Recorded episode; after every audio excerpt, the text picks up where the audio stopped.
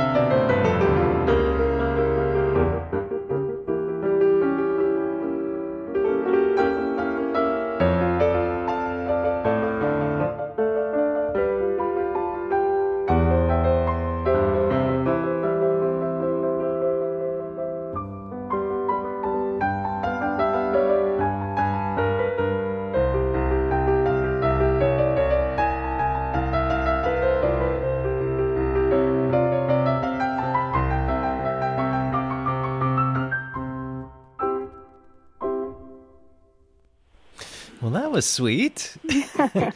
Beth, what do you think? Well, I have the idea that it might be Beethoven is what I You know, it is the it's a perfect guess, but it's actually not. And and the reason I say it's perfect without being correct is that if it were based on a piano piece, it has a lot of Beethovenisms in it. Yeah. But it's actually based on a string piece and it's full Oh. of quotations. So it's but you're very close, of course. Oh. So, are we talking about the same time? Oh yeah. period? Oh, oh, yeah. And and the thing is, I, I, as I was even playing it, I was thinking, wow, this is more like Beethoven than most of the music by this person.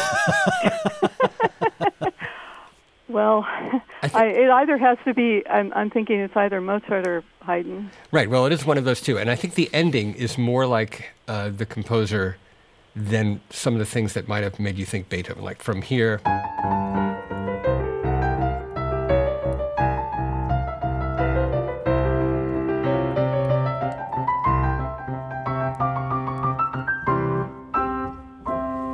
Oh wow!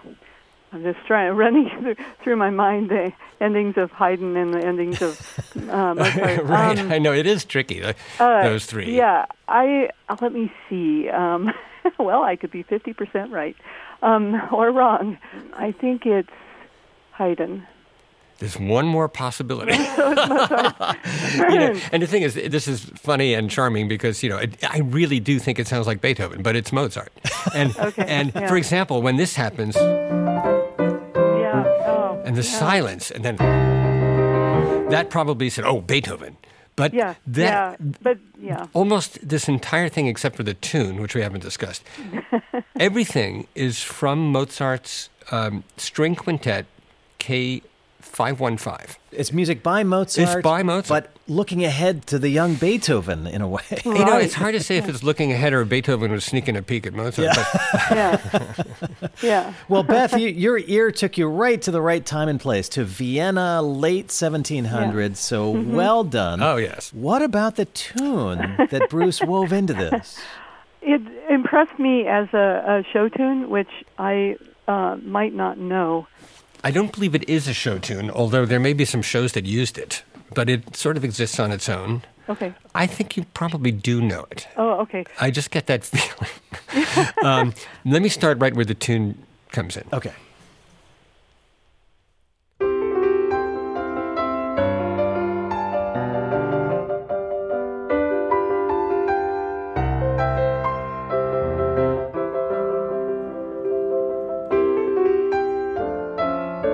Now there, there. Oh, um, uh, when I wish upon a star. exactly. When you wish When upon, a, you star. wish upon a star. Yes.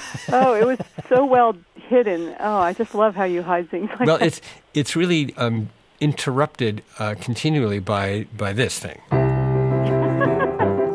but the thing is, in the original Mozart, he does go back and forth with the melody, which also has a big turn like that. So this is very, very close to the Mozart, just with the wrong tune, and it's compressed from Wow. from the whole movement, uh, basically down to a much shorter thing. And Bruce, now that we know that it's When You Wish Upon a Star in the style of Mozart, can we hear this whole thing one more time? Well, if you wish for it, Fred.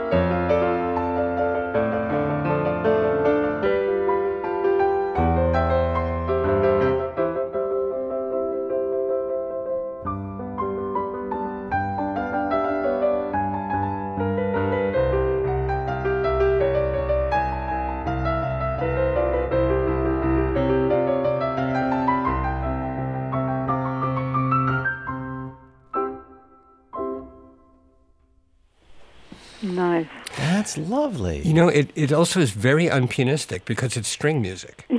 it's extremely awkward. In fact, when I was working on it, I was thinking, oh, I can't believe I'm going to make myself do this because it's it's not even possible to do some of it. Like, for example, this.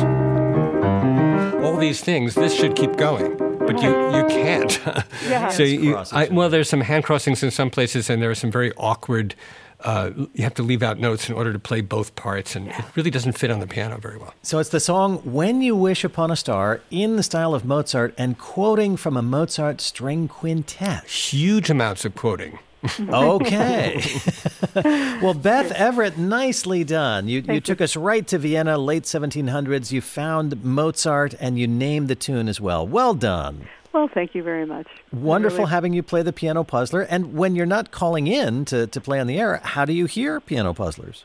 from KTNE 91.1. Part of NET Radio. Mm-hmm. Beth Everett from Scottsbluff, Nebraska, thank you so much for playing our piano puzzler this week. Great. Thank you very much. Thank you, Fred. You bet. And Bruce, Thank I'll you, see you next week. See you next week, Fred.